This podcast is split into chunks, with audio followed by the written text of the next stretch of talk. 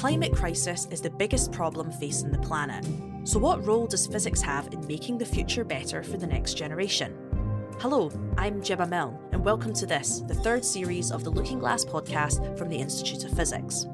In our last series, we asked what a green economy might look like and how physics could be a part of it. In this new series, I'm going to be looking at the more immediate solutions that physics and physicists can offer and reflecting on what the IOP's role is in reducing the problems.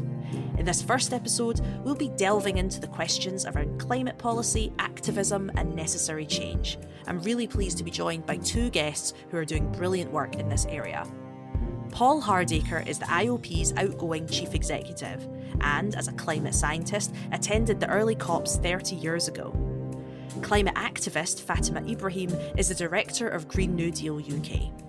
Between us, we'll be asking where physics sits in the campaigning landscape for making the necessary changes in dealing with the climate crisis. We'll be exploring the changing face of climate activism and how it intersects with the role of the IOP and other scientific organisations, and asking where that all important future action will originate from. It might feel a little odd to be using COP26 as a starting point for this conversation when it happened six months ago, but at this stage, it's interesting that the resolutions reached and argued over have all but fallen out of the public conversation. With that in mind, I started by asking Paul about the success of the most recent summit and whether that success is measured in relation to the previous iterations he's attended.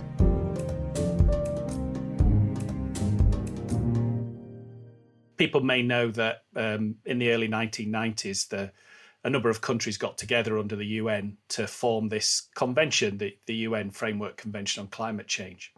And with all UN conventions, you have a conference of the parties, what we call the COP, every year, uh, where those countries come together and make decisions about how you achieve the ambitions that set out in the convention. So they're really important for that reason is that they are decision making bodies and they bring governments together to decide things in in binding ways. So they are really important events. Um, there are some significant ones along the way which people might remember. I mean, the Kyoto Protocol, for example, came out of discussions of one of the early COPs. Uh, more recently, the Paris Accord and the agreements that came out of COP21 sort of set the landscape for the discussions that we've been having over the past five years.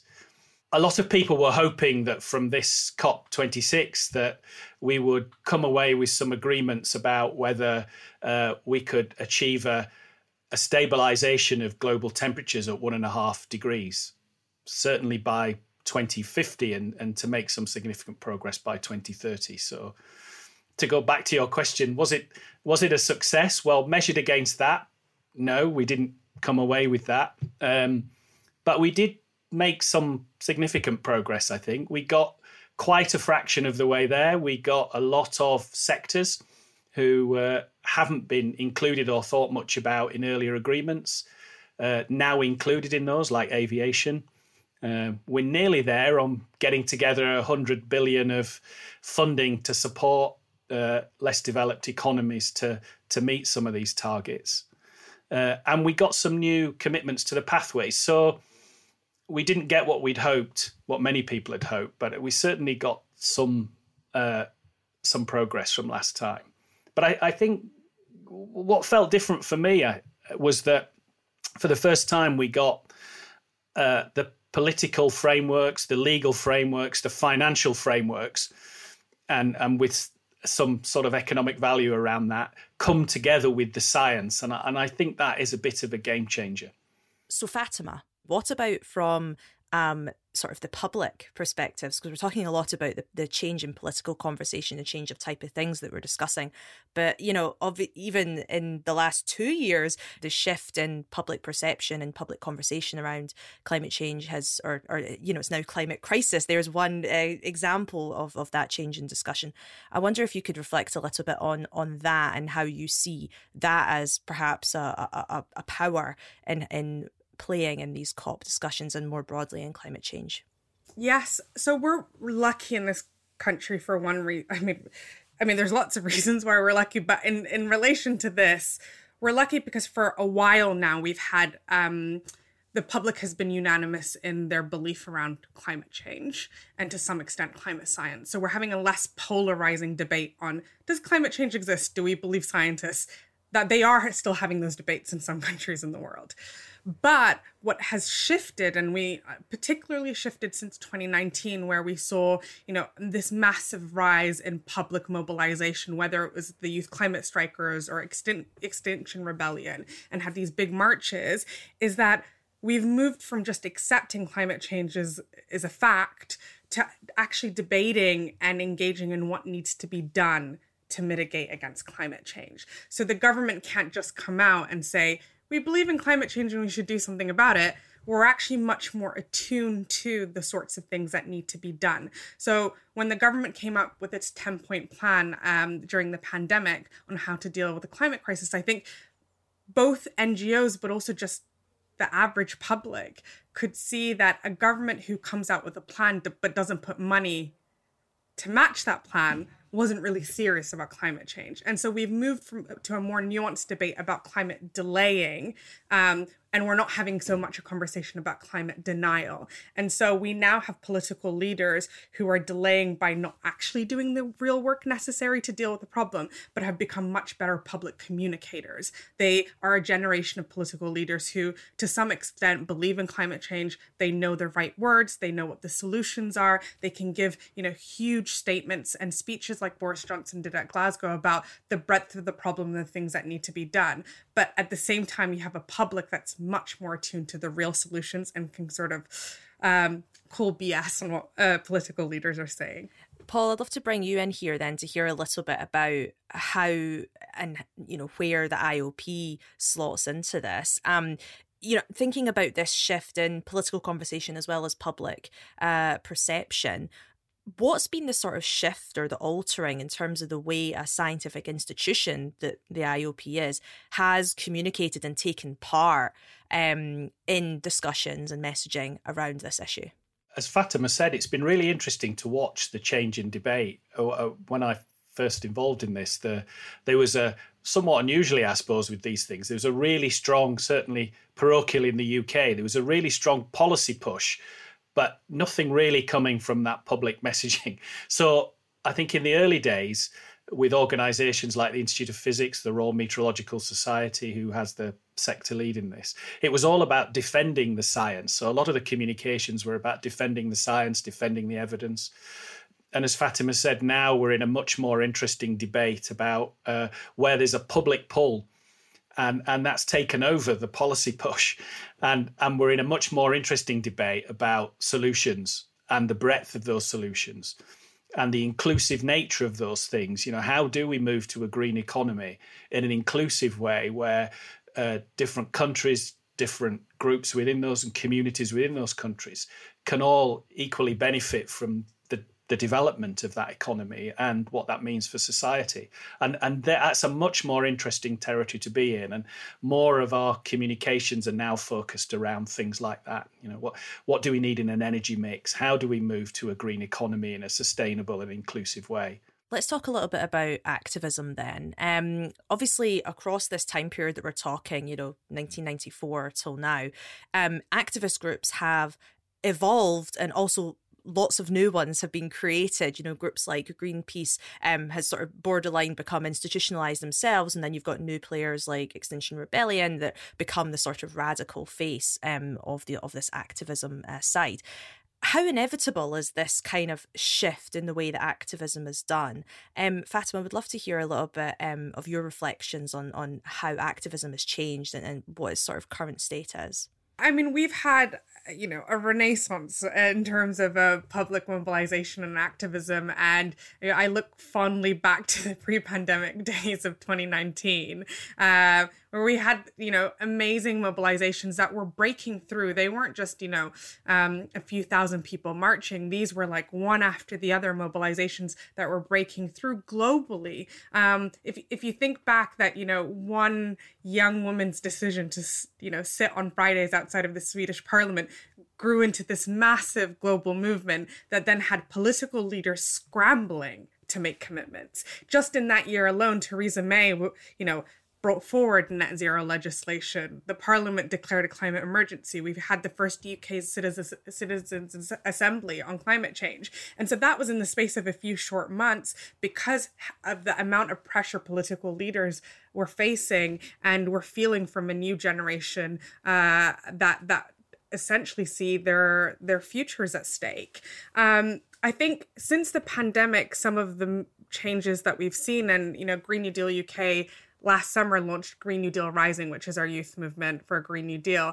And some of the ways we've learned from those movements that had so much success in 2019 is to think about how we are advocating for solutions. And so not just calling an emergency without pointing to um, a vision of the future people are willing to fight for. Um, having a political strategy um, and so like having a stake in that political strategy and recognizing that we can't just be shouting at political leaders you know we time is running out. And so if our leaders are not responding to us we need to have strategies to change our leaders and have new generation of leaders um, who are willing to represent um, those who are you know concerned about the future and have new ways and new solutions.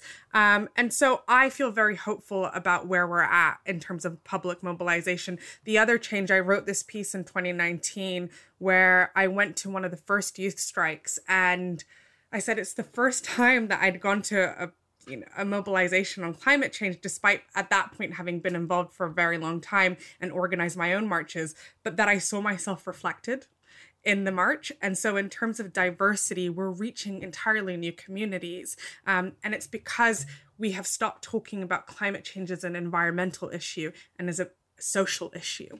And by doing that, we've stopped um, forcing people to have to prioritize their problems and say actually this is the thing you should care about. You know despite the fact that you are struggling to pay your rent or despite the fact that you're facing other inequalities this climate issue is the most important thing. But by reframing it and talking about climate change as a symptom of a system that's failing us in lots of different ways and affecting communities differently. And I think that's another way that um, movements have changed to make sure that we're building a much more inclusive and diverse movement. It's a really interesting point you make about, um, you know, as you say, you're bringing in all these different social pressures, various different social groups, different messaging that um, is important to uh, more people, shall we say, at least on the face of it. Um, but I'm curious as to where that does bring in this idea of of scientific activism or scientists and activism. And Paul would love to hear a little bit about from your perspective. Um, you know, some people would say that um, you know, science is not a space for activism. Science should be um, separate, should be apolitical. Um, you shouldn't have activists in science, and you shouldn't have scientists in, in activism. Um, and and there's sort of a lot of risks of the two. But I wonder from your perspective, um, you know, where you sit. Um, in terms of this idea of the role of scientists in, in activism. Yeah, it's an interesting question, isn't it? That comes up quite often in these discussions. I, mean, I, I, would say uh, up front that you know you just can't have a healthy democracy without activism. It has to be a fundamental part of of uh, of how we our democracies work, and uh, and you can't you know activism needs the scientific evidence on which to to act and call call people to action about. So they they you know they fit well together um, uh, scientists are people too. They have a frame of reference. They have a view about the world. Um, you know, it's certainly true that um, I came into atmospheric physics, meteorology, weather and climate because it's something that I cared about. I, it had impacts on people's lives, and that was important to me as choosing to go into that when I was doing active research. So, you know, we all come from a frame of reference. I think what's key is that uh, it's not helpful when the two blend together. I think what what's what is absolutely the case, and I've seen it over the past 20, 30 years, is activism has really strengthened the quality of the science and the evidence base um, because it calls on the scientific evidence to uh, to tighten its its value, its its uh, um, the information content within it, reduce the uncertainty, and and it, it drives and helps to drive forward some focus. But I think you have to keep the two a little bit separate, don't you? They are two very different things. You know, the science is a fundamentally it's about it's about a search for knowledge, truth that moves society forward. Uh, so there is context to it, um, and and it's about bringing together that evidence and and being clear about where the uncertainty sits. Um, I think where you get into trouble is where maybe there's a blurring between um, that search for evidence and the uh, the action that you might want to take, and and the uncertainty that sits around the evidence and how that's portrayed and used in in political debate and discussion. But I, I mean, I think fundamentally. Uh, science and the learned societies that work in those sectors can be a really important bridge between uh, the activists community, the wider public, uh, some of that uh, policy establishment who are going to make the the change. So you you know holding those together and at the heart of all that is the evidence base. I suppose for me there seems like sort of two sides to this um, when we talk about science and, and activism. There's the sort of activism for science, i.e., sort of lobbying that science is important and this idea that science is a, is a search for truth. And also, you know, frankly, that the sort of you know the message that science is not um you know fallible it's it's it's it's, it's, it's fallible at times and that you know there's issues there but we still have to trust it all that that kind of sort of science activism and then there's the activism around specific things like climate change which of course um, certain areas of science are going to link into. And i wondered from the perspective of the iop being an, a scientific institution which obviously will spend some of its time and resources making sure it does that science activism side i.e science is a search for truth and it's important we should pay attention to it what does what what where does it leave the IOP when we talk about activism to do with issues such as things like climate change? So organizations like IOP, they're, they're not just about the scientific evidence, they're also about creating a momentum of action around that evidence as well. So there is a campaigning and activism element to all of these professional bodies as well, which we shouldn't forget. Uh, and you know, some of us have been around for a long time as societies, so you know we fundamentally they probably are uh, as as establishment as you get. But establishment doesn't mean you play a marginal role in things. I think the power of professional bodies and learned societies is you can you have a strong power to convene to convene groups to to bring about to embed sustainable change to be a, a trusted voice in the in the debate and you and you lose that at your peril. And i think also to to gal as as fatima was saying to galvanize people and to give momentum to to debate. Um, so uh, they do play an important role in the ecosystem, I think. Fatima, from your perspective, I'd love to hear, um, you know, where you're coming from around this question of um, science, scientists, activism, and climate change. You know, being um, in an organisation like Green New Deal UK, you know, what is it you're kind of looking for or hoping for when it comes to the role of scientists and their institutions?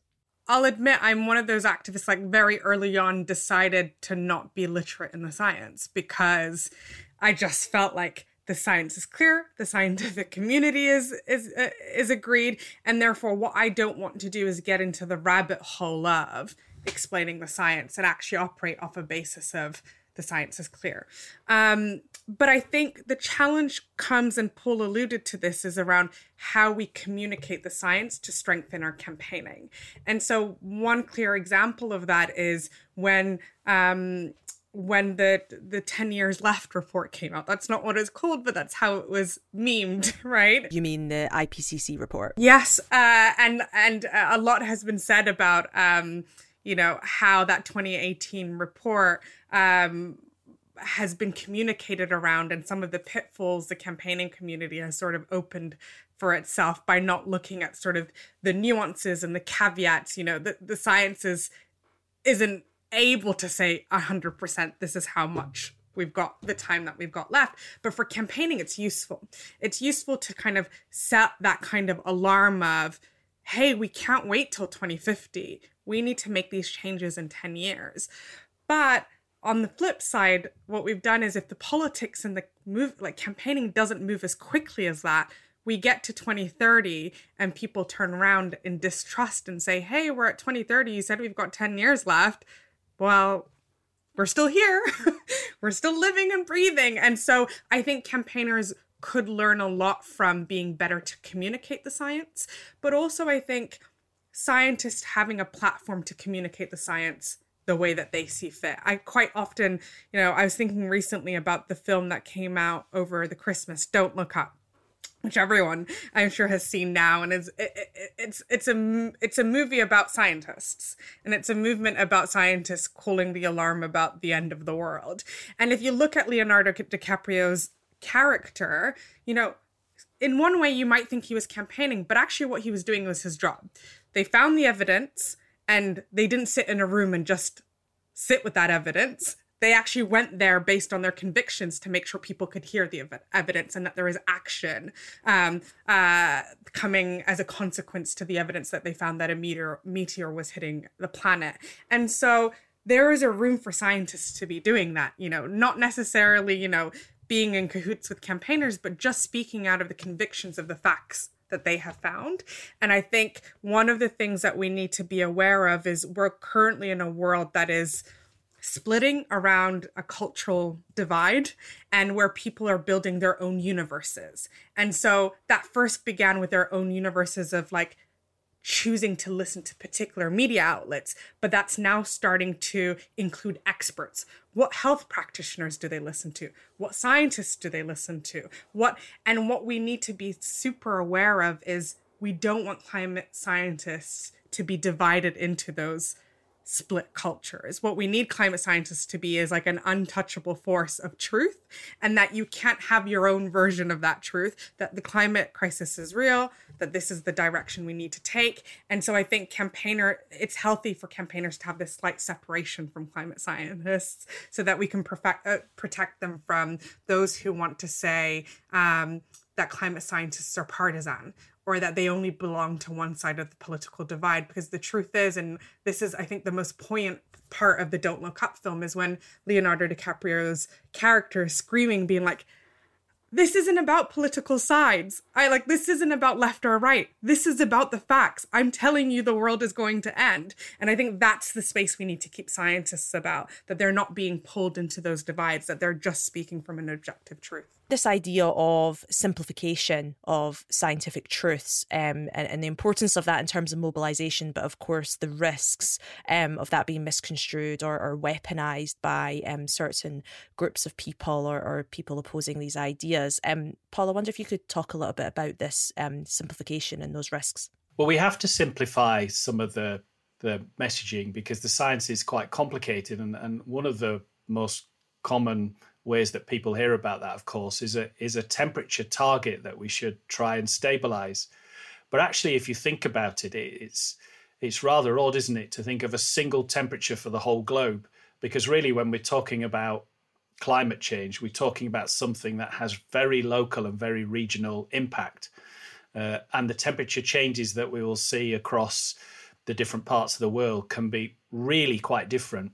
And actually, um, probably in some areas more importantly it's not temperature we're using that as a surrogate for things like uh, ecosystem impact the water cycle uh, things that will affect uh, health uh, and biodiversity so it, it, it is a shorthand the uh, we can measure it so it's something we can get a handle on which is i guess why it's it's used a lot and and but of course when we're trying to set ourselves targets for countries to reduce their emissions, we have to work back from the temperature to an emissions scenario. And there is some assumptions and, and modeling we make there that the relationship or the sensitivity of our climate to the greenhouse gases we put in it and the temperature response that we see.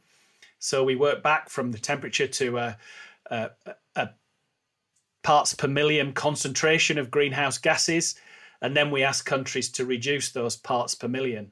So it is a challenge when we have to simplify the message to try and get across something that is rather complex in terms of uh, the impact that it's having and also how we structure our responses to um, to the challenges. Obviously, trust is a, a, big part here for a lot of the reasons that Fatima's outlined, with you know various different, as you say, cultural divides, um, but also from a perspective of um, you know, not everybody coming from the same perspective. Um, when it whether it's amount of scientific knowledge, whether it's um different communities and different perceptions towards what science is in the first place. Um, you know, having very various level of trust. You know, I'm thinking about health systems, for example. Um, various different types of communities have different levels of trust for real reasons, right? Right?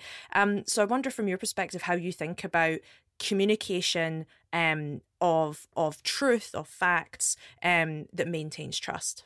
It's really key, isn't it? Because what's the point in doing it if we can't get the evidence across to those who need it? Um, and one of one of the things, and going back to when I was an early career scientist, it was one of the things that struck me about how much the view of communicating science has changed. I was really discouraged in those days. Uh, you know, you, you just didn't engage with the media. It wasn't the thing you did. You concentrated on your research. Other people did that. Now it, it's almost a fundamental part of the training of our early career scientists is that you you you learn how to communicate what you do and uh, and particularly working with the media and that and that we're embedding that. And I, I, I think that's really important. You know, the vast majority of science in this country and many other countries is funded by public money, and it's important that you communicate what you do to the public, and uh, and be clear about its relevance, its importance. Um, I think one of the one of the fundamental challenges science has always had is this this point that Fatima touched on about uncertainty. I think you as a scientist, uncertainty is is real knowledge because it helps you understand what you don't know, where to focus your energy, how to make the biggest gains in in knowledge. But uh, but to many people in that in in the public, uncertainty means you don't know, which is certainly not true.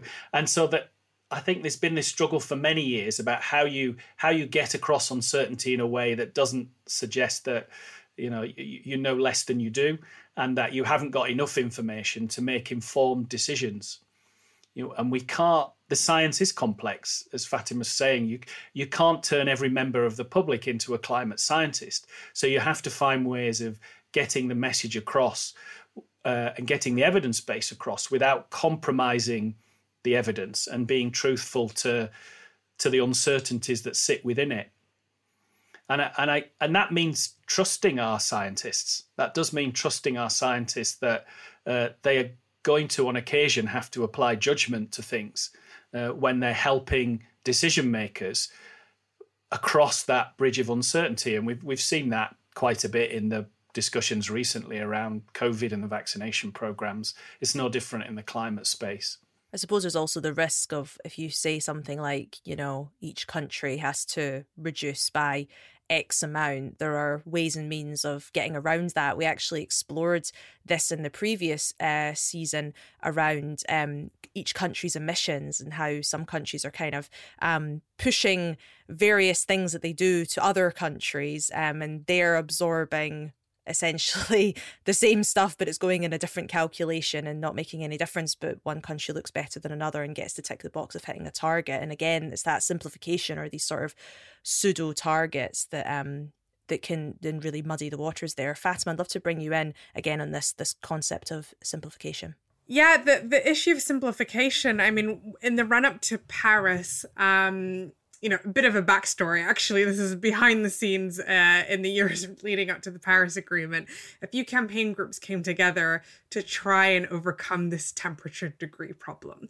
That was not a good messaging tool. It didn't mean anything to anyone, and it wasn't something that we were able to kind of like mobilize people around to be like the thing that we need to do is to save 1.5 degrees but what does 1.5 degrees mean so what we wanted was something in the Paris Agreement that was a long term goal that spoke to what needed to be done. And so, from a public messaging perspective, we're like, I mean, that's 100% renewables. The thing that needs, the thing that gets us to 1.5 is changing how we power um, everything. And the way we do that is by moving to renewables. In the text, that came down to conversations about zero, um, which then in turn turned to net zero. And so we didn't win because the net in net zero gives a huge sort of opening to governments and companies to offset. But that was kind of the backstory to how we got net zero. And the text came from this hope of trying to get something tangible in the text that spoke to what needed to be done, as opposed to where, like, a, a temperature or a date. And so I think there's been some efforts by campaigners to try and um, turn the science into something that's actionable. It hasn't always necessarily been successful, but I'm with Paul there that I think um, the simplification, I think, is is both necessary, but on the road to simplification, there are so many pitfalls. And I think time and time again, we've probably failed in that process of simplification by um, by then advocating accidentally for things that actually don't work for us in the long term. And so now we're constantly fighting the meme of net zero and trying to communicate why, you know, net zero isn't ambitious enough. And net zero is the reason why our government is able to announce new oil fields is because they're able to hide behind technology that actually just doesn't exist yet in the hope that somehow before 2050 they can get it up and running and they can still keep pumping um, oil out of the ground, and this this technology will be able to to save us. I think sometimes what's missing in this discussion around um, you know communication of science. Um, we talk a lot about communication we talk a lot about simplification.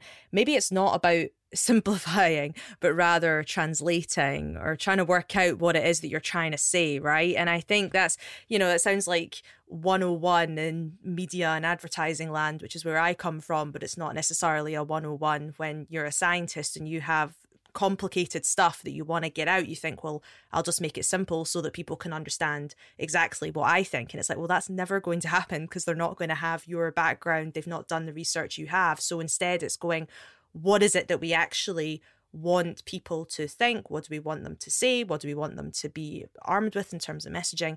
Um, and so sometimes I think it's that tendency to go, this is complex, let's make it simple, as opposed to what you're saying there, Fatima, of going, this is complex, but what is it we actually are trying to say? What is it we want people to do? What do people what do we want people to get from this? And that's much more a process of translation more so than simplification. Well, I, I absolutely agree. I, I guess the additional point that I would make is that uh, we're very lucky in this country to have uh, a very strong uh, science community of science journalists and, and bodies like the Science Media Centre who uh, are, are, trying to help with tr- the translation of that message in just the way that Gemma talked about. So I, I think we are fortunate uh, in in the UK that we we have such a strong community of people, and we have an this increasing commitment to train our early career scientists to to engage more with the media and to do that together and to think of it as a partnership really about getting the the translation of the message across in a way that you know i mean everyone wants to be true to the message and true to the fact and we, we need to work together towards that I think. the thing that i would add is you know the climate crisis isn't going anywhere and this is something you know in one way or another we're going to be fighting forever and future generations will be fighting and finding new ways to live sustainably and adapt to the world as it is. And so i think i just come back to education and like thinking about our education system and how do we attract more young people to go into the science sciences? How do we attract more diverse people? And how do we create a more literate um, demographic and uh, get young people inspired around climate change, get people inspired around the solutions and be able to come up with new solutions. And so I think we can quite often to ju- just communicate to the public as it is and not think about future generations when really, you know, 30 years from now when we'll still be thinking about how do we um, tackle issues that probably will be, you know, different from they are now, but actually not that different. It's still going to be the basic problems that we've had time immemorial, which is like, how do we live with the planet? How do we feed ourselves? How do we provide energy and power in a way that provides a future for all of us fairly and equitably? Um, it's a worthwhile investment to invest in young people right now and put them in the best possible place to be able to um, enter the world and be able to understand it and to be able to engage with it, um, both from an intellectual level, but also a tangible, you know, way of being able to come up with solutions and um, and be involved in the conversation this um this point around um you said Fatima the message had been memed you know this idea of kind of simplifying down the science into this 12 year 10 year whatever goal. Um and that opening up um I guess opportunity for those that want to change that message or for it to come across in a particular way to very easily pick it apart. And I think this is also um, sort of a, a, broader question that's talked about in science communication generally. And you see this with almost any, you know, documentary or whatever that comes out. I'm thinking Seaspiracy that came out recently, where the initial reaction was, oh my goodness, this is crazy. And then you get a few scientists going, well, hang on a second, this wasn't totally true and then you get whole people saying oh this documentary is rubbish because it told lies. And it's like no stop. There's nuance here. And i think this is something that is difficult i mean i think about this from a media perspective. There's the role of trying to explain what science is. And Paul, you said this about this point of uncertainty meaning something different almost to the layman and to a scientist. Um, but then there's also the communication of um, th- this the actual science that you're doing. So there's sort of two layers of message that you have to do that some people would argue is what makes this so difficult. You've got science education and then you've got the, the actual science messaging. Um, so I wondered, I'd love to hear from both of you. What sort of role do you think the media should play in building confidence in science? I mean, even me saying that, I'm thinking that's not the media's role. But, you know, what do you think is the way that we should be um, talking about things? What's going right? What's going wrong in terms of um, how we're getting these messages out? Fatima, let's start with you. Yeah, I mean, the, the, media's role, I mean, at least for me and particularly um, public broadcasters, is to to be able to inf- uh, create an informed public and to create informed voters and citizens. And so I think that if I'm sitting in a newsroom and I'm looking at the slate and I'm the editor, I mean, a good faith editor would be doing that to be like, what are the news stories and what are the questions we need to be asking that leave the viewer a better c- citizen able to make better decisions about the votes and um, the the votes they take, how they live their lives, and I and I think we are not there right now. Um, we're very far from that, and uh, the right questions are not being asked. In some instances, instances, climate change is still being given the two-sided uh, treatment, where you have, you know, quite often I'm doing interviews and I'm up against someone who doesn't believe in climate change, and I'm like, this is 2022. You are not. I mean, this makeup of a panel does not reflect where the public's at it's not like the public is 50-50 if the public's 50-50 have two sided debate. But when the when the public is 70-30 or 80-20 where is there a room for a two-sided debate on whether climate change exists or should we be asking much more detailed questions about um, about the solutions and unpicking the solutions? And so i think that's the role uh, of the media um, in doing that, I think again we're in the age of 2020 we have lots of alternative media. Public is able to directly access spokespeople. So site like this podcast for example people can hear directly from Paul they don't need to go through other mediums. And so i think there's benefits in that and that people are able to seek out and hear from different voices without necessarily having to rely on the same old traditional media outlets. Having said that, that obviously comes with its own risks, as we've seen with the COVID 19 pandemic and what's been happening in the last couple of weeks. Um, the one thing I would say is the biggest challenge that we have, and I would love to hear how we overcome this and Paul's thoughts on it, is the bad guys always have a simpler message. The good guys always have the nuanced message of like, this is not certain and like there's lots of different ways we could do this and these are the caveats. And when in, you're in the public forum and when you're de- dealing with politics you deal in binaries and you deal with exaggerations and exp- and so i think that's the challenge is that people who don't believe in the climate science or people who don't want us to do something can just simply say that. Whereas we're trying to build public trust, we're trying to be honest, but we're also trying to mobilize people quickly. And that's a very complicated story. And the minute that you try and bring a nuance to your complicated story, you lose people. And I think that's where science and campaigning have sort of struggled to come together. I would definitely agree with that, Fatima. I think um the, sort of the worry around the weaponization of your message is is very um very it's something I think a lot about. You know, I've I've covered science fraud stories, uh, for example, in the past, and every time I think about it or write it or put it out, I worry that you know that's going to contribute to this idea of oh, you know we shouldn't trust science because fraud happens and it's all bad. Um, but of course you know you also want science to be as good as possible and that means unearthing the bad actors the, the bad apples or the the systemic issues that that arises um, that, that allows this sort of thing to happen. Um paul would love to hear your comments on on this um, issue that that fatima raised around messaging simplicity and and um you know how we kind of you said the good guys and the bad guys but how we get the messages that we that we think are the most informed the most informed getting them out to the public in the best way possible.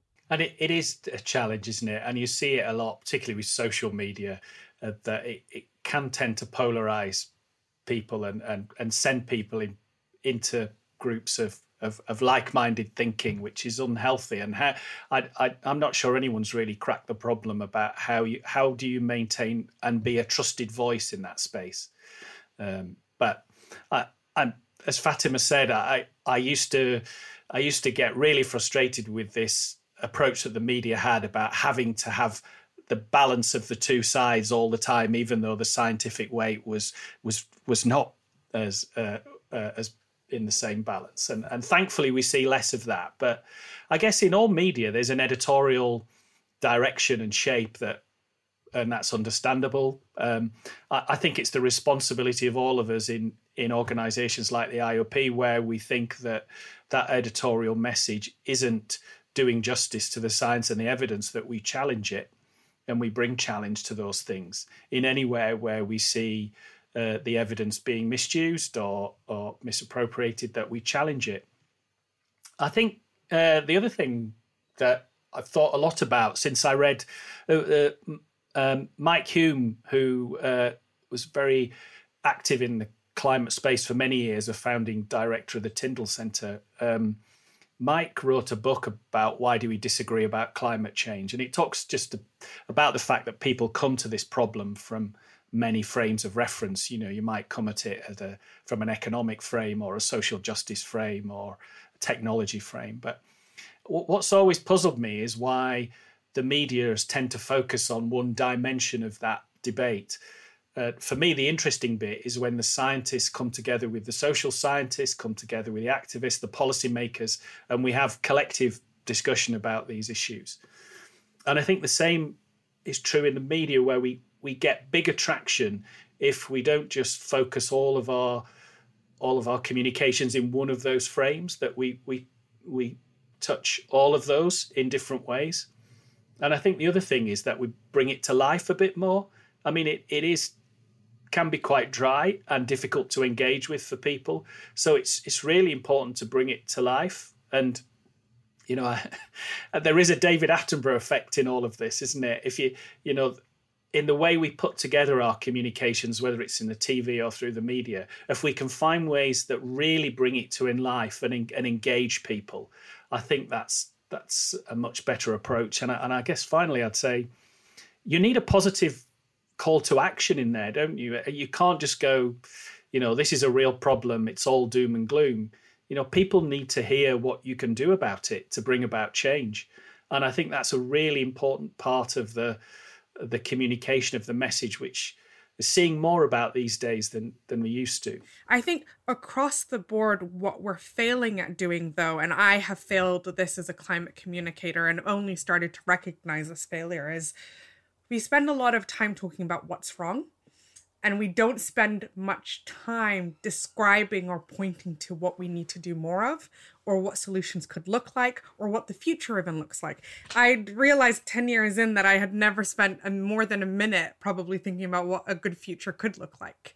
And i'm like how am i inspiring people to take action and to get up every day to be activist or to be engaged in the conversation if I'm not giving them something to hope for, if I'm not painting a future that they see themselves in and that they're willing to fight for. And so, no matter what means or mediums we're communicating to people about, I think there's such a huge opening for us to be able to, you know, point towards a better future. What does it look tangibly look like? But also, you know, more often than not, I think, you know, there's hardly ever new ideas. Um, most things already exist somewhere on Earth or they're happening in communities.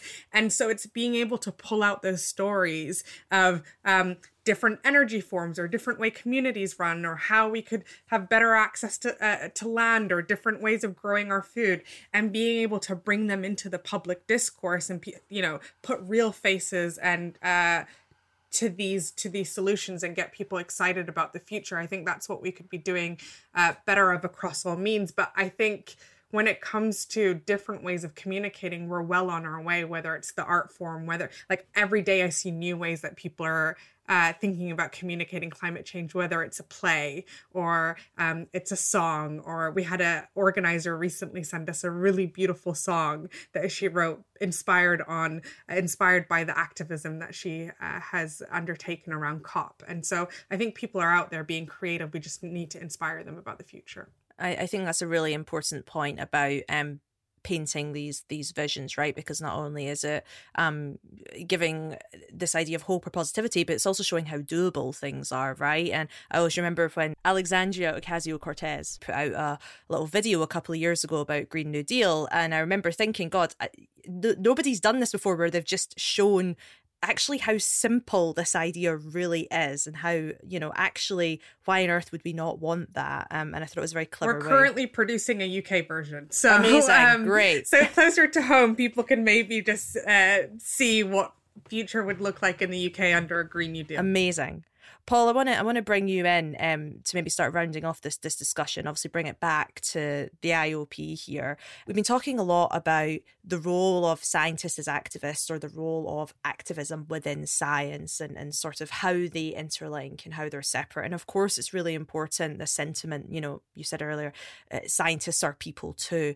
But what's the sort of reality of you know institutions like the IOP actually coming out and, and saying things right? I mean these sorts of um, organizations have policies. You have to you know write a press release. You have to issue a line on things. It's not always as simple as a representative from the IOP you know tweeting something right? Um it feels a little bit at odds with with some of what we're talking about. I wonder if you could dive into that a little bit more for us. Yeah and we we have some very uh immediate experience of that with COP26 because uh, around that time we put together a statement with about 12 or so of the the largest national physical societies in the world because uh, you know this is a very international challenge and a collective voice and, and thought on this was something we felt that was important. So we brought together those organizations that between us probably represent uh, several million scientists as, as members to do that. And you know that those are not easy things to do when you're creating collective opinion whether that's within a uk and ireland community or or broadly across international communities. Um, because we are we are member bodies we're there to try and reflect the the the thoughts and, and views of the membership. So sometimes it does take time probably to everyone's frustration to bring those thoughts together but the the value of doing that I think is perhaps two or threefold. The first is that you you spend time debating the issues and and it's richer for it because you get some stronger thought out of the process um, than you might do if you if you have to do this with a bit more pace perhaps the second is that you get something that sticks more and is a bit more sustainable and a bit more reflective of the collective view so it carries a bit more weight certainly with the policy makers i would say and and i think you know doing this uh, internationally uh, shows that um, you know that this isn't a, a thing that's just simply in the bounds of a, of a country. This is a collective view from across a, a global community. We're all working on the same challenges. Uh, and broadening that out, as I mentioned earlier, to beyond the science to those who are thinking about problems, whether that's in engineering or in the social sciences, and joining up this discussion, I think uh, takes us to a point where we can be more positive about the actions that we want people to take. And then finally i think it's important in any of these things that you do that you that it's not just a bland statement. Uh, you know it needs a call to action whether whether that's for a policymakers or the public or even your own scientific community. These things have to have a, a call to action to be meaningful. This um this point around what Fatima's saying around what is it that we have to do to ensure that we are um doing what's right by the role that we are in. Obviously, I'm thinking about it from media perspective. Fatima's thinking about it from an activist perspective, and from your perspective, both as a scientist and as a representative of the institution like the IOP. You know, what's the sort of future um, of of the institute in in this space? As you both said, it's important to reinforce that message, isn't it? There is a there is a route out of the challenges that we've got. It's not easy. Uh, it's interesting, I think, going back to you mentioned at the beginning the ozone hole and going back to the Montreal Protocol, we had a quick fix for that because there was a technology swap, and and I think. Uh, you know, this is very different, but it caught a lot of people out in the early days. I think having rather relatively quickly got to a solution with the ozone problem. I think in the early days, people thought, well, it'll be the same for the climate. The evidence is compelling. With, you know, it'll go the same way, and it, it hasn't. But it, it, it is it because it is more complicated, and there are tougher things around the way we use energy as a society and our our, our approach to that. Which is why it's really important that the work of of people like Fatima are doing in, in, in looking at these futures and what they could be and how we get the pathways towards that is really important because there, there are compelling ways out of this where we end up with a, a, a societal framework that is richer, not just economically, but in a whole host of ways for it. And, and I, I guess the role of organizations like the IOP is to continue reminding people of the evidence, uh, continue reminding people of the uh, that there are routes through this, um, putting up uh, the challenges that we still have. We've still got lots of interesting conversations about what's in our energy mix going forward. You know, how is gas going to be part of that? Is nuclear a part of that solution as well? Really interesting science priorities on local generation and storage of energy, for example. So I just think it's keeping the debate moving forward, keeping it present in the minds of the public and the policymakers, and continuing to encourage our scientists to engage with that debate in uh, uh, as they move the evidence forward. Amazing. Paul, Fatima, this has been um, a brilliant discussion. I hope you agree with me. I think we've touched on lots of different things, but also um, both of you giving some real clear answers on things that we can all do, right? Not just uh, the general public, but us as scientists, representative media, um, and activists as well, and what it means to continue this conversation into 2022 um, and not sticking back in its 1994 original COP form. Um, so, Paul, Fatima, thank you so much for coming and joining us on the show today. Thanks for having us, Gemma. Yeah, thanks, Gemma. Huge thanks to both my guests today the IOP's outgoing Chief Executive Paul Hardaker and Director of Green New Deal UK Fatima Ibrahim. We'll be back in a few weeks with the rest of the series, when we'll be looking at the solutions physics can offer for future proofing the elements of our world, so make sure you subscribe wherever you get your podcasts.